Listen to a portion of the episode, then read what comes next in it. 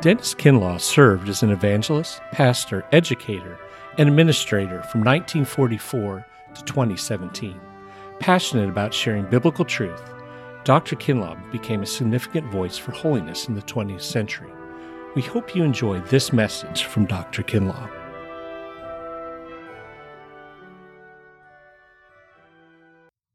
One of the wonderful things to me about the scripture is the fact that it gives us so much about the personal lives of some of the great men that God was able to use. When you get to thinking about it, we know there is a lot of biography and autobiography in the Bible. I don't know about anybody else, but I have learned more theology, I think, from reading the lives of great Christians than I have from reading the systematic theologians the church because there is something about uh, truth when it gets translated into life that is easier for me to grasp than when it is stated simply in abstract principle. Now, I certainly am not opposed to systematic theology and believe that we need the best systematic theologians that we can get, and everybody ought to read some. But uh, it's helpful to me when I can see it come down into an individual man's life and see what God did for him and why he did it for him, that then I can begin to get a glimpse of what he can do for me and what he wants to do for me. Now I think all of us have within us a desire to be used of God and a desire to please God. And uh, one of the things that I am grateful for is the way in the Old Testament and in the New too, when God picks out a man to use him again and again, he will tell us a good bit about him. Now, there is a lot about Ezekiel that we do not know. You can read Ezekiel read it and read it, and you will find that there's not a great deal of personal data about him outside of his spiritual life. But after all, that's the thing that we should be most interested in. So Ezekiel uh, is of value to us in this, that it shows us the way God dealt with him and the way God used him. Ezekiel lived in a day that was very parallel to our own. It was a day when society had pretty well broken down around him. His own nation had become so dissolute and rebellious against God that God in his inexorable judgment had taken them into captivity and made them the slaves of the Babylonians. And Ezekiel himself is living among these slaves. They were not slaves in the sense that they were bound in chains, but they were slaves in the sense that they were separated from their own country, separated from the things that they loved, and were under the political and military control of an enemy power, Nebuchadnezzar and his Babylonians. Now, I think you know that the great tendency in human life is for leveling.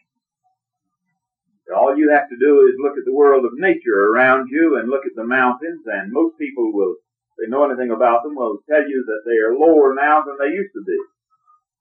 Because all of the natural processes are to wear down and to beat down and to get everything smooth and to get everything level. Now, if that's true physically, you know that the rain takes the the dirt off the high places and moves it down to the low places. Now, if that's true physically, it is even more true psychologically. When you and I get into any group, the thing that we tend to want to do is find what we have in common and settle on that. Now the end result of that is that it is very easy for people to become like the world that is around them, even when the world that's around them is wrong. And this is the great battle in being a Christian. The great conflict in being a Christian is how to stand in the midst of a society that isn't Christian and keep from becoming like that society. Now it is not because you're superior to these people that are around you, but because God has done something unusual for you, and you have an obligation to these people. And the depth of your love for those people around you is indicated by your willingness to be painfully different at times. Not to sit in pharisaical judgment over them, but to lovingly be different for Christ's sake so that they can come to know the priceless things that you have found. Now, I am sure that when these Jews, and remember they were the people of God, they were the best people in the world, when they were carried to Babylon and found themselves living in the midst of Babylon and in the midst of Babylonians, all the tendencies were for them to want to be liked by their neighbors and want to become one with their neighbors. Now, Ezekiel's great mission, it seems to me, was to keep Israel from becoming like the world of which they were a part. So that he could keep these people separate and distinct so that when the time came for the end of the exile to approach, he would be able to bring back some people to Israel who were godly, devout, knew the true God, worshipped Him, and that He could use as the instrument yet for the redemption of the world. Now the thing you have to say about the Jews is that they were the most different people the world ever knew. All that you have to do is go back and read about the ancient world dealing with the Jews, and you know that the ancient world didn't know quite what to do with them. Because they were very different different enough to be queer in the in the eyes of the world. You go back and read about some of the Romans, the problems they had with the Jews. Everywhere they went, they took part of the people that they conquered and put them into their army and made soldiers out of them. But what under the sun are you going to do with a soldier that won't eat the same food that everybody else eats? Now, a good Jew in the South would have a horrible time. At least he wouldn't be able to eat over here, would he?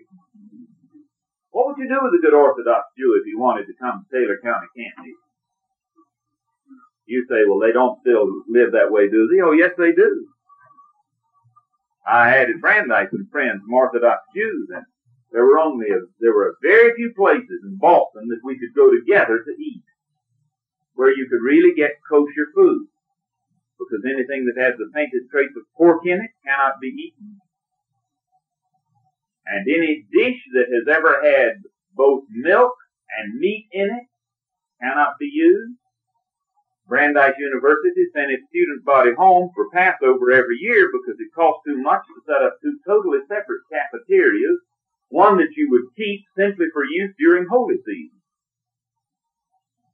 Now, if you don't understand what I'm saying, what I mean is, can you imagine what it would be if you had to have one complete cafeteria to use for Christmas, Easter, and Pentecost, and that you didn't worry about any other time, so that when you come to Christmas, you just shut up a complete eating system and go over and use a separate.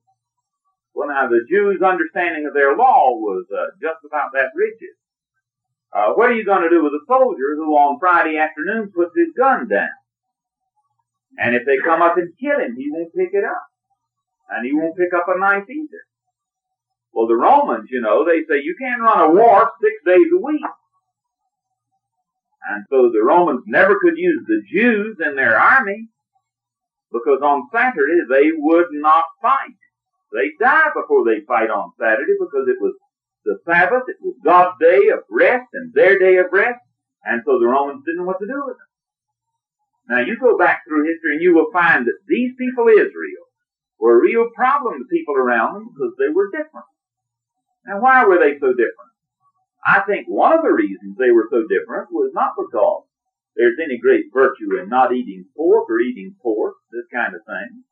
But frankly, I believe one of the reasons for the difference was so people would at least take notice of them and say, what makes them so different? And then it gave the Jew a chance to explain why he was so different, and it gave him a chance to talk about his God and about his religion. And these people noticed them.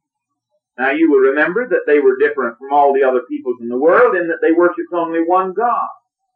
Now this was absurd to anybody else. They said all gods are good. You know, uh, anything religious is fine. Don't ever criticize another man's religion. This was the typical attitude in the ancient world. And the Jews said, oh, there's only one God and any substitute for him is an enemy that must ultimately be destroyed. And so they said, your gods are abominable to us. So that here is a Presbyterian who says anything Methodist or Baptist is utterly abominable to me and nauseates me. Now, that was hard in the ancient world the same way it's hard in ours. They said there is only one God, and that is the God of Israel. And people said, how presumptuous can you be? Now, oftentimes the Jews did feel a bit uh, this way about it. They patted themselves on the back and said, we're the chosen people. But the Jew who understood his faith said there is only one God, and he is the God who has chosen Israel. That doesn't mean we're better than you. That means we're under greater obligation than you. We're the chosen people and we're chosen for a heavy responsibility. And the true Jew did not particularly like to be chosen. Now God knew this. God knew that they didn't want to be different. God knew that when they got to Babylon, they'd be, the tendency would be for them to be like they were in Israel. If you've read the eighth chapter yet, you remember that in the eighth chapter, when he went into the temple in vision, he found that they had brought the whole world in, and they had brought other idols, other gods, into the temple court.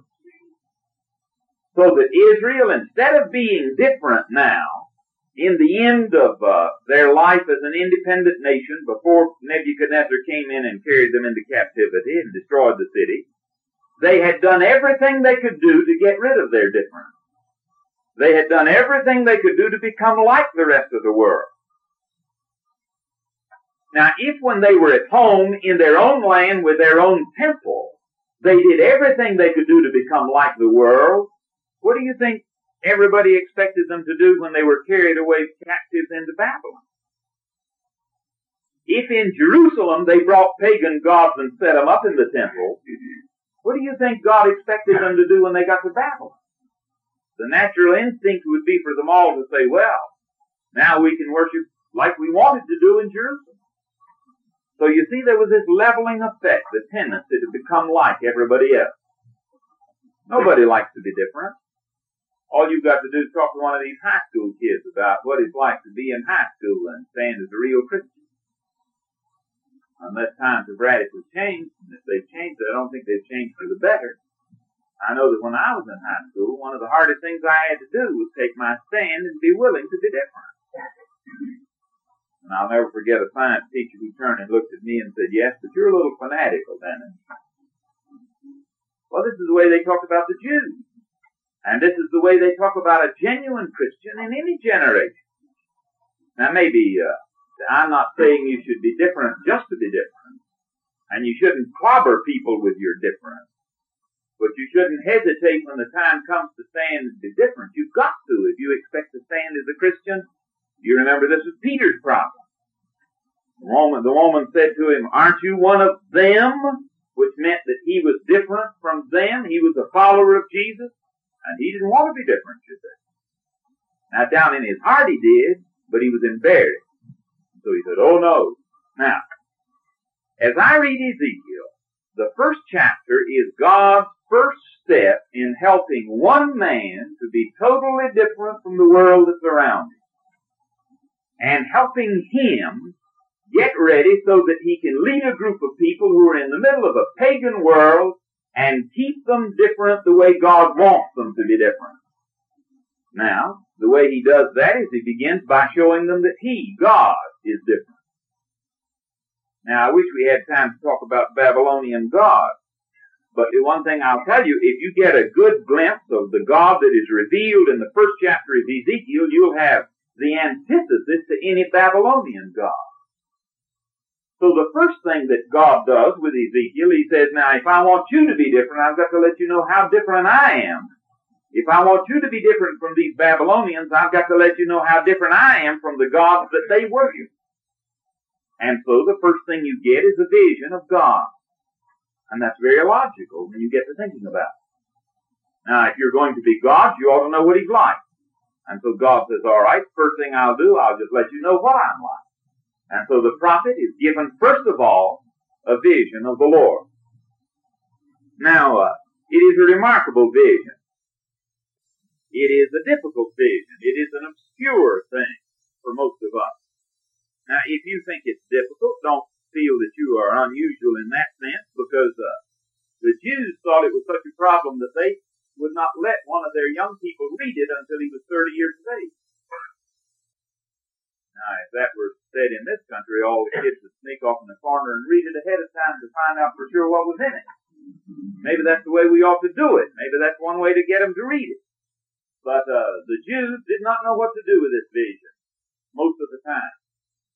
And uh, there was a real debate about it. They were afraid of it. But, so they found that it was obscure. I've been interested in reading the commentaries, and the commentaries differ enough on it that you know that most of the commentators are uneasy when they write on it. I think it was Calvin who wrote on every other book in the Bible except Ezekiel and kept putting this one off. and when he died, he had only done about half of it. It was a difference. But now, it is here for a purpose. And if there is this much space given to it, you and I ought to look at it. And when you notice, and if you've read the first 11 chapters, you've noticed how this keeps coming back. And if you read the whole 48 chapters, you'll notice how this keeps coming back. It is the sign, the seal, the reminder to Ezekiel of his ministry and of his mission, and I think it is actually the key to the book. Now, let me say a word about Ezekiel. We don't know a great deal about his personal life, but we do know that he was a priest. Now, a priest had a peculiar position, an exalted position in Israel's life. There were not many of them. And a priest was not a priest because he wanted to be a priest. He was a priest because of who his father was. He was a priest because his father was a priest. Now, they tell me that even to this day, in Israel, among the Jews, there are certain people who are told by their fathers that they're Kohen, Cohen, C-O-H-E-N. You know the name. Cohen. That is the Hebrew word for priest. Now, the priest was a person who, from his birth, was set apart to be used for the service of God in the courts of the temple. He was the only man who could perform the sacrifices and do the highest religious observances. It was a very different kind of thing from the kind of religious service and worship that you and I have so that from the time a child was born who was a priest, his total life was geared to that day when he would begin to do sacrificial service, priestly ministry in the courts of the temple. Now you've got to remember that the temple was the central piece of architecture in Israel too. When you came over the hill to see the city of Jerusalem, the thing that you saw was not the capital. The thing that you saw was not David's house or the king's house. When you came over the hill and saw the city of Jerusalem there in front of you, the thing that you saw, which was the center of all of Israel's life, was the temple. It was a resplendent thing. It was a beautiful thing. If you've been to Jerusalem, you've got a picture in your mind's eye of uh, the site of it, where it was, standing there, for everybody to see in the center of all Israel's life. Now, the Jew actually thought it was the center of the world. And if you and I really believe that Jesus Christ lived in Jerusalem and that God was there, we think that Jerusalem is the center of the earth. Now it gets indicated by the way the Jews talked about it. The Jews called Jerusalem the navel of the earth. That's where the umbilical cord from heaven to earth hooked on. And at the center of that navel was the temple. There was where God actually dwelled. It was the holiest place in the universe. It was the most important place in the universe. It was the most beloved place in the universe.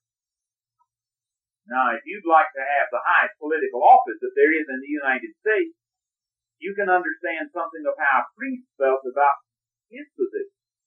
There was only one man in all Israel that was higher than he, and he was the chief priest.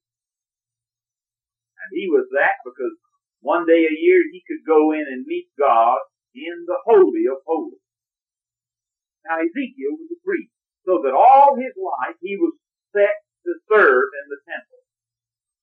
And when he was a young man, and we're not sure how old, he may have been 25 years of age, something like that. And uh, getting ready for the beginning of his priestly ministry, Nebuchadnezzar came along and picked him up and carried him to Babylon and set him down and told him he'd die there. Now Babylon is a long way from Jerusalem. And 11 years later, Nebuchadnezzar came along and destroyed the temple. Now when that temple was destroyed, everything that Ezekiel had to live for was gone. It's like a man who spent his life training to do one job and then they get rid of that job. There was no temple anymore. There were no sacrifices. Because you see, the Jews did not believe that you could sacrifice outside the temple. So that the, it's like a man who spent his life getting ready to commemorate the Lord's Supper. And that's what his business is, the rest of his life, really. To baptize and commemorate the Lord's Supper. And then they quit doing that. Now what's a man going to do? Here is the kind of disillusionment that you can imagine in Ezekiel's mind. As now he is in Babylon and says, what is my role in life? And God says, I have a role for you. And it's not the kind of role you dreamed about. It is a very different role, but it is infinitely more important than what you have dreamed about. Now, if you'll let me, I will show you what I want you to be and what I want you to do. All right? He has a vision. One of the beautiful things to me about studying the scripture is that the more you study it, the more you have with which to understand any part. G. Campbell Morgan that said if you want to write a commentary on any single verse, you need 65 books plus all the rest of the 66 book except one verse in order to explain. So that if you really want to understand John 3.16, you need all the 39 books of the Old Testament and all the books of the New Testament except the Gospel of John, and then you need 20 chapters of the Gospel of John and all the rest of that other chapter except for verse 16 to really be able to understand. Now one of the problems with most of us is we take a verse out and try to read it by itself. I had an old professor at Princeton who did something for me that I've always been grateful for. He said one day, he said, you fellows that underline certain verses in your Bible with a red pencil when you read it, he said, I'd like to tell you that uh, what you don't underline is the Word of God too and deserves as much attention as the verses you do underline. Well, I closed my Bible up so he wouldn't see the verses I had underlined and went home and began to read in between those, the verses I had picked out. But, he, but, but this is what is true. Most of us can catch a verse and when we get it, that's a verse that means something to us, that thrills us, and we memorize it, we ought to memorize it. We learn it, and, it, and it's just a highlight for us and a joy to us. As you keep reading the scripture, then you move from a verse, suddenly you'll see three or four verses that stand together in sort of a package. And when you get a package like that, you'll find that John 3.17 is as good as John 3.16. You'll find that Galatians 2.21 is as good as Galatians 2.20, but not many people find that because I've never heard anybody except John Church preach on John, on Galatians 2.21.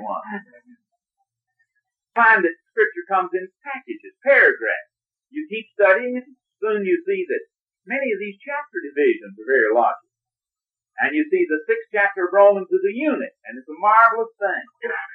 You keep reading, and finally you get to the place where you see not a chapter, but chapters fall into lots.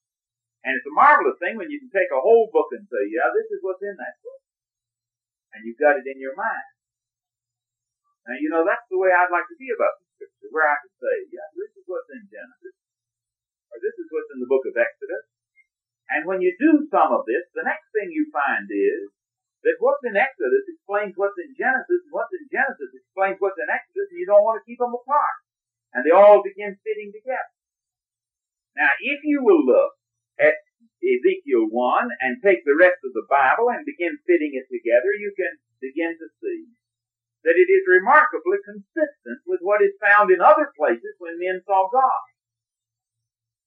Now that ought to be natural because if it's the same God, four people saw him, there might be some differences in it, but there also ought to be some things common, shouldn't there? And this is true. Now, let me say this is a word of warning. You shouldn't be surprised if there's some things when a man says he's seen the likeness of the appearance of the glory of God and you have difficulty understanding it all. You remember the story of the Tennessee mountaineer who's never seen an automobile? And he was sitting on his porch half asleep one day when he heard the, heard the thing coming around the bend and looked and here it came down the road. And he ran in the house and got his gun and came running out and by the time he got back it was on down the road away.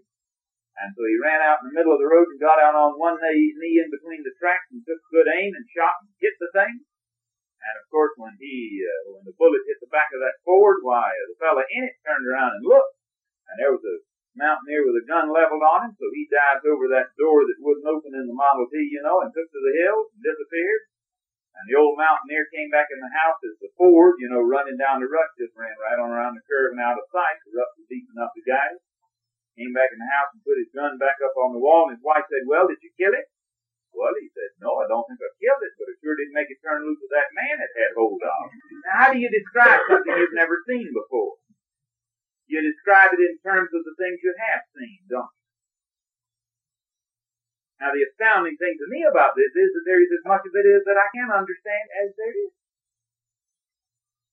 Here is a man who says, I saw the likeness of the appearance of the glory of God. Now, what is God like? He's Not like you and me. He's God and we're creatures.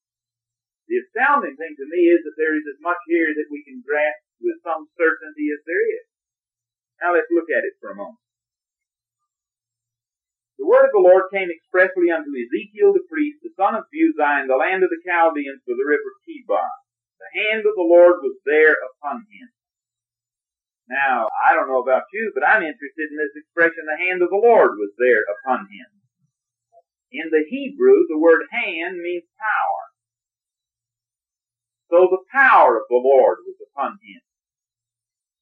I also read, as I read through, that the Spirit of the Lord was upon him. And as I read it, I begin to get the feeling that when it says the hand of the Lord was upon him, he is saying the Spirit of the Lord was upon him. The power of the Lord was upon him. And how does the power of the Lord come upon a man? we talk about, the Spirit came upon a man and he spoke. Now, it's amazing to me how consistent these passages are when they're written centuries apart. In the New Testament, you will remember that Jesus was being quizzed by the Pharisees, and they told him he was of Beelzebub, he was of the devil.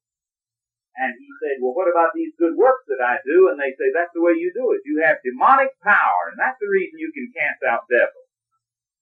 He said, that's strange that I would use the devil's power to cast out the devil, is He said, let me tell you, you've missed it. If I, by the Spirit of God, cast out devils, then the kingdom has come to you. And the kingdom of God, they thought it was the kingdom of Satan, and Jesus said it's the kingdom of God. Now we're living in a world that's just that confused too, that it sees the kingdom of God and thinks it's demonic, and it sees the demonic and thinks it is good. But notice this. If you look at the parallel accounts in Matthew and in Luke, you will find that in the other passage, Jesus says, if I by the finger of God cast out devils, then the kingdom of God has come to you. So that in one place he says, by the Spirit of God, and another place he says, by the finger of God. Now the finger of God in this is a part for manner of speaking referring to the Holy Spirit. I think what you have here is.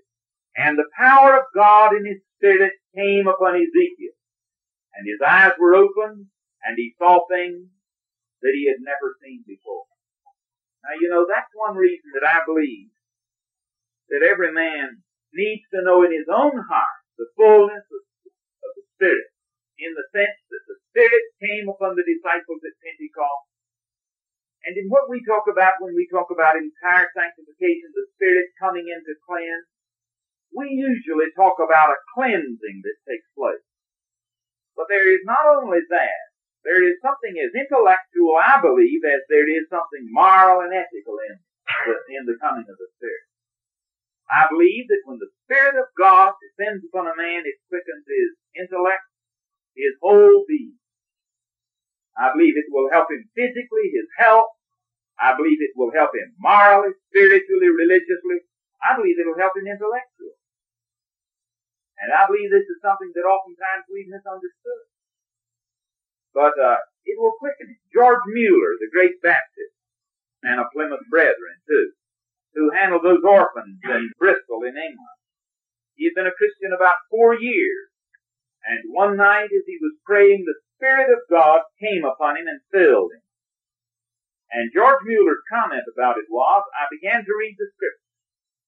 And he said, in the next four hours, I learned more than I had learned in the previous four years of studying the Bible as a Christian work and as a Christian. He said, God opened my eyes to see things I had never seen before.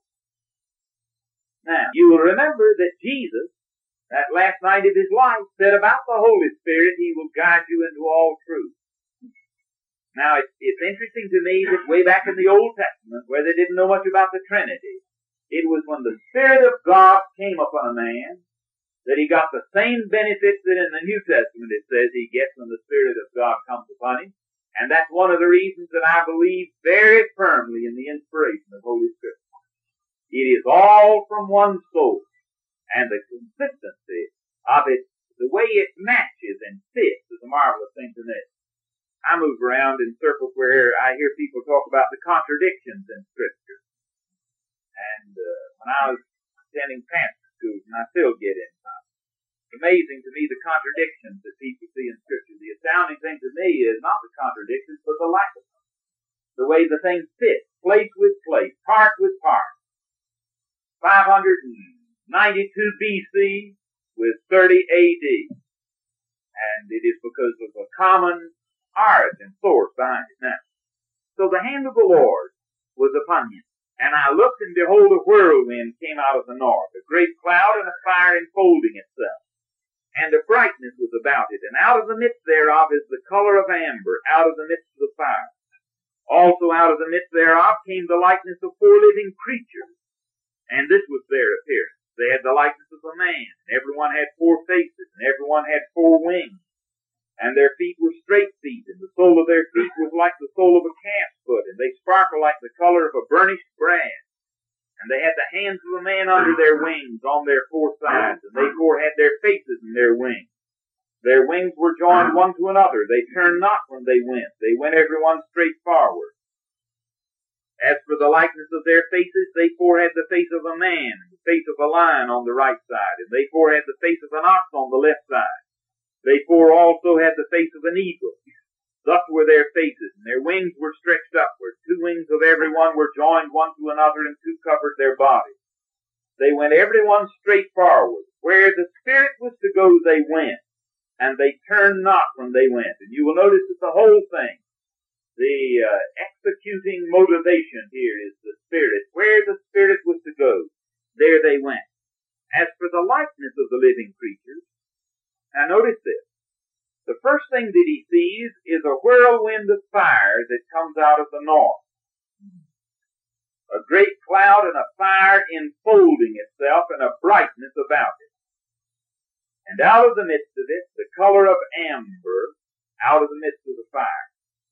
Now here is where Ezekiel's vision starts. A whirlwind of fire. Flaming fire like amber. Now that's the start. And he comes out of the north. Now, uh, you read through the Old Testament, it becomes obvious that the north was the source of all their trouble.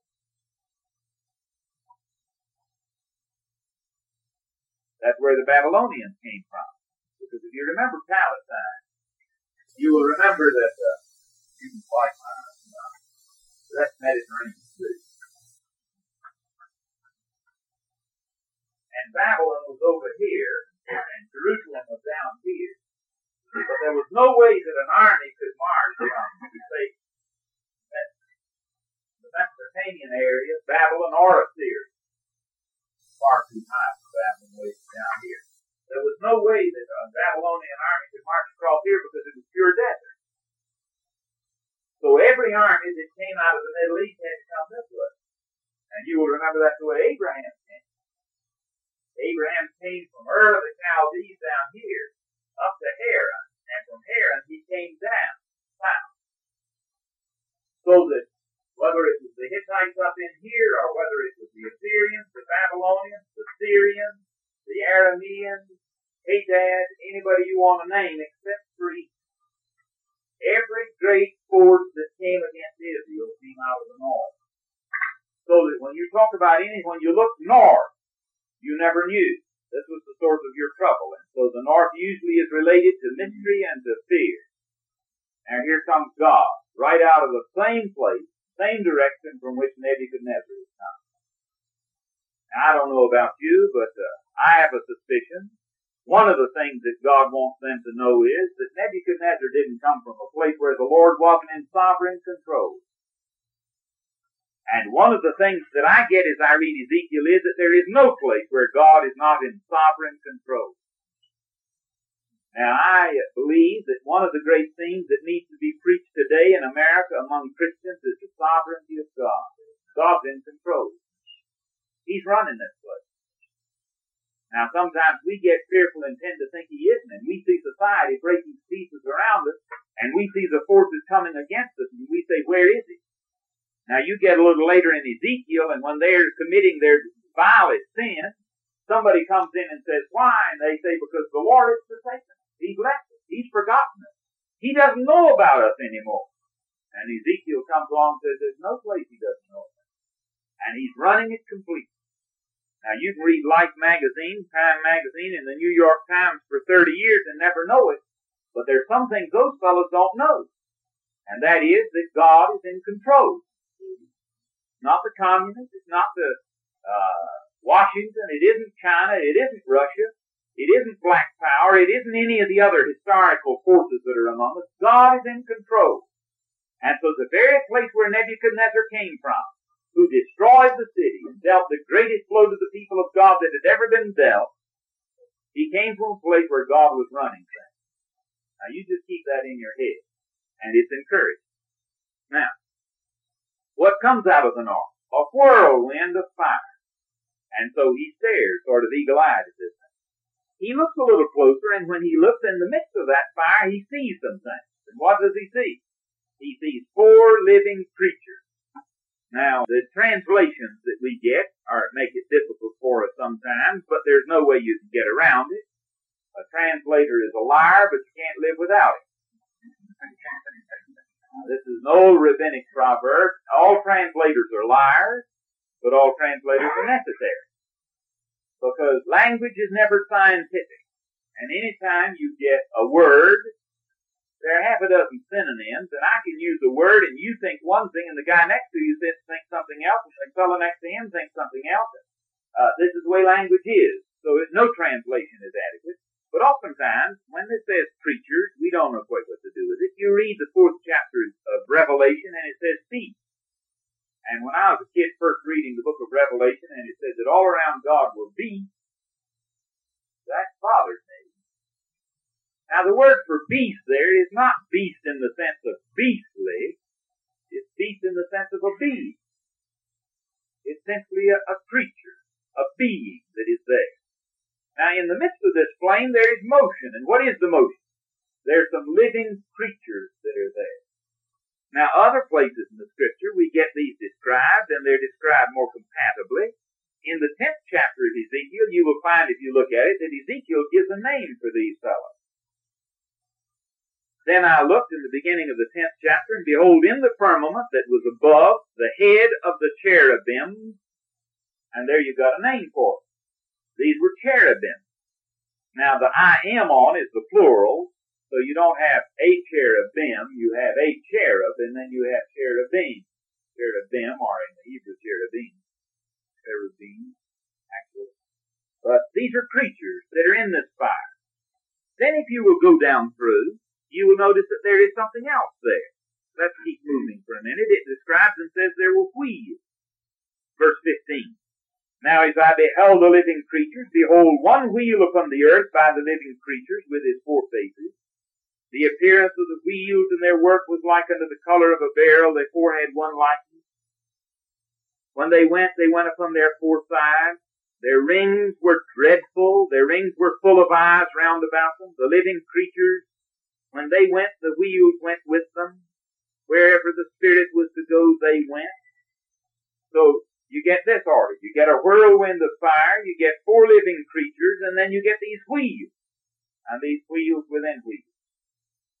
Now, most of us have never known what to do with these. I notice the group people are the ones who are most at home with Ezekiel. Group could read this and write a, a great song spiritual about a wheel and a wheel turning way in the middle of the air. Big wheel runs by faith, and little wheel runs for the grace of God. Wheel and a wheel way in the middle of the air.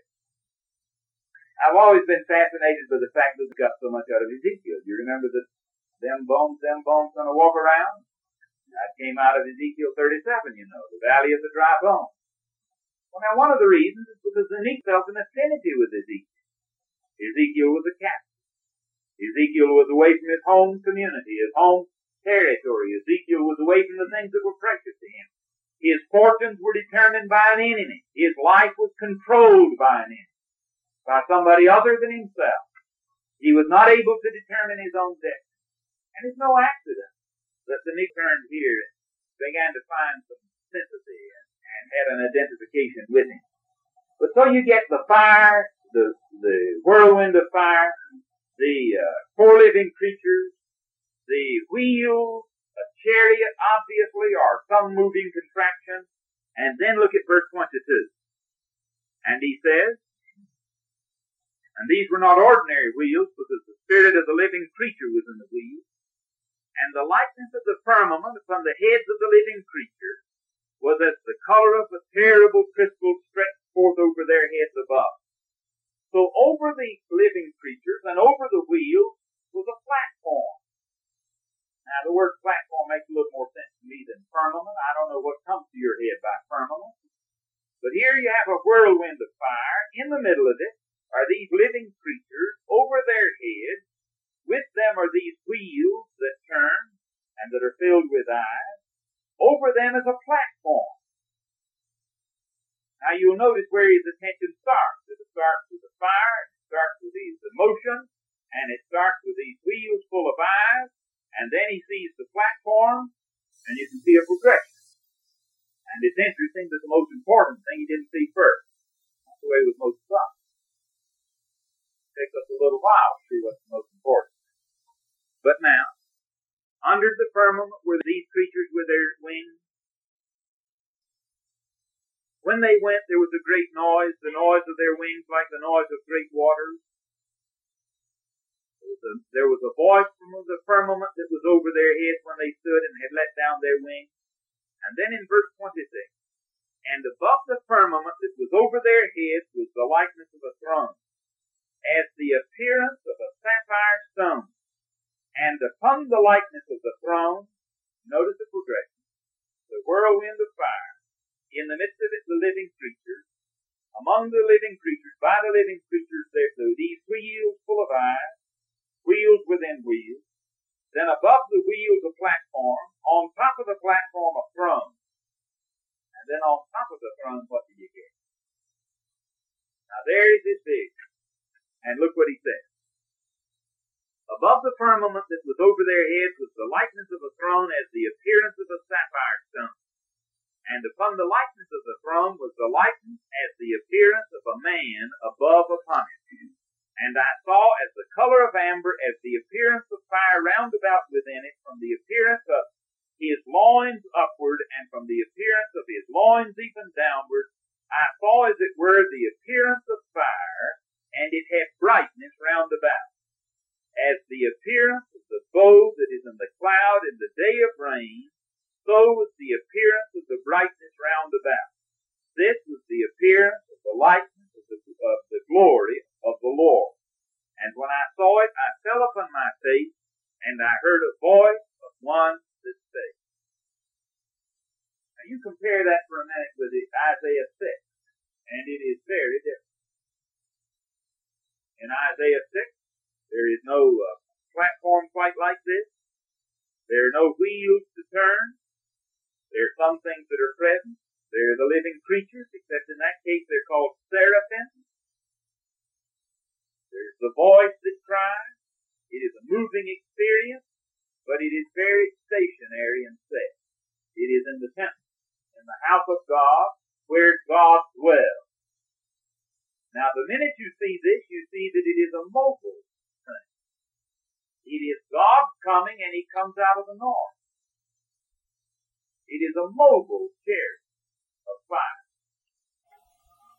Now the unique thing is that Ezekiel is the first person since the conquest, since Joshua led the people into Israel.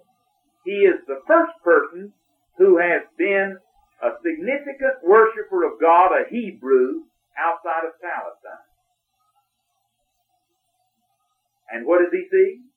He sees the presence of God. Now the shocking thing is, God is coming to Israel, coming out of the north, not uh, coming from Israel. Now you'll catch this as you go along in Ezekiel, because Ezekiel lives to see the day when God's glory has departed from Israel. Now they never believed that that would be possible. You know, we sort of always believe there'll always be an America. We had uh, an address given at Asbury on a few years ago on there will always be an Asbury. I know why it was given and believe in the sentiment. There will always be a people of God. That's no question. You know, there won't always be an Asbury unless it's faithful to God. Uh, Asbury is no more permanent than anything else that's ever come and gone. People say there'll always be this or that or the other. Remember, there's only one thing you can say that about. That's God and the things that are rightly related to Him. Everything else will go. Now, this is one of the things that Ezekiel dealt with. All the shibboleths were tried and all the false idols were broken. And there was a purification of faith that took place through Ezekiel that interests me. And I believe the church is going to have to be more pure than it is now if it's to survive what's ahead of us. And that's the reason I'm interested in Ezekiel. God getting up to the place where the false and the unnecessary, the marginal is purged away and sloughed away, and that which is pure can stand because that will endure. Now he sees this. Now, I want you to keep these things in mind. The fire, the whirlwind of fire. Now, I'd like for you to go back through Scripture and check on all the whirlwinds. You don't have to think long to think about some, do you? What happened at Pentecost? The place was shaken. There was a rush of a mighty wind, and cloven tongues as of fire sat upon each of them. Now, Ezekiel says, and the hand of the Lord was upon me. Now, I believe the two are related. The Spirit of God came upon Ezekiel and he saw God. And what did he see? When God came to get the prophet Elijah, how did he come get him? He came in a chariot of fire, whirlwind of fire, and carried him away. Now that ought to intrigue you a little. What about fire in relation to the presence of God? I'd like for you to start now and go back through the Old Testament, begin at Genesis and just run through and check out all the references you can on God in relation to fire. Uh, you may find there's something here of tremendous value to you and understanding. The scripture says that our God is a consuming fire. God is light. Let me intrigue you a little bit more. What's the final destiny of the law? What about that lake of fire?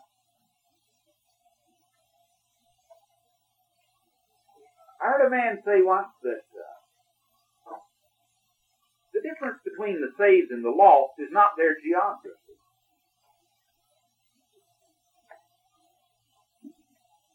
Now, I don't mean that there's there are no no geographical references to consider here. Talk about an infinite count. But then he went, went on to say, he said, you know, the man whose eyes have never been opened could be like a bug on the golden throne of God.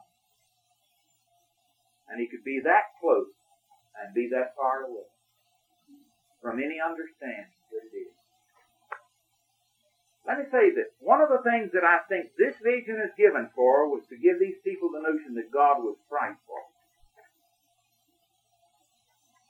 referring to that passage in Romans 2, where it says, There's none righteous, no, not one. I checked, was checking that in, in my testament, and I noticed down at the end it says, And there was no fear of God among them. Do you know the most hopeless man in the Old Testament? The man for whom there is no hope in the Old Testament? He's the man who has no fear of God. Anybody who has a fear of God the Old Testament considers a person for whom there's hope.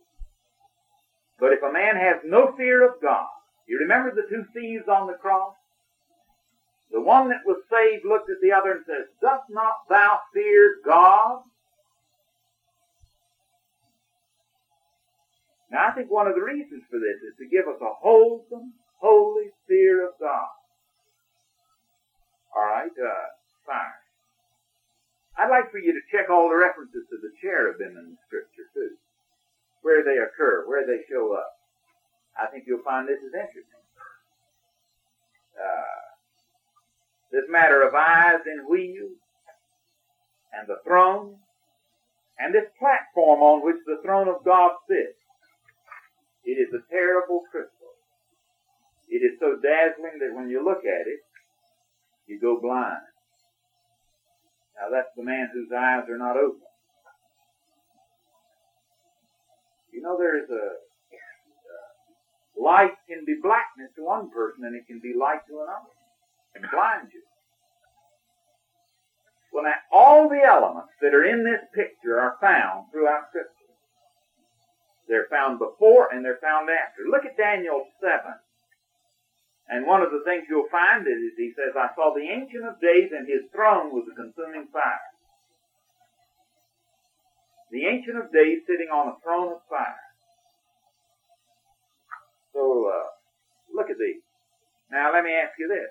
He looks at God, and there are two things that tantalize me, but this will quit for today. Well, let me, well, let me ask you this. Why the rain? Why the bows? Don't answer me on that, but play with that. He says, I look in this formidable, formidable throne of fire. And God on it, and He Himself is a flame from here up and from here down. And His appearance is like the bow. Fascinating. But hold on to two other things. One of them is he says, now don't get any false notions. I'm not totally sure what I saw myself. He says, because what I saw was the likeness of the appearance of the glory of God. You read it to see if anywhere he says he saw God. He says the likeness of the appearance of the glory of God. He was very careful in what he said. Now, one of the purposes of this vision is to let you know that you don't get close to God easily. And that God is radically different from us. And yet when he says, I saw the likeness of the appearance of the glory of God, he says, I looked on the throne and the one who sat there had the appearance of what? One of us. I don't know about you, but that's a fantastic thing. Notice in this vision the mixture of the things that repel you and drive you away and the other things that draw you back. And say, uh, the things that say, I have no part with this one. And the things that say, oh yes, but there is something here that's consonant with me. You remember old Peter? That remarkable catch of fish when they fished all night and caught nothing and the boat is about to sink. And Peter had said, Lord, there aren't any fish here. He says, drop your nets and find out. And the boat's about to sink, and Peter falls on his knees at the feet of Jesus and says, Depart from me, because we don't have anything in common.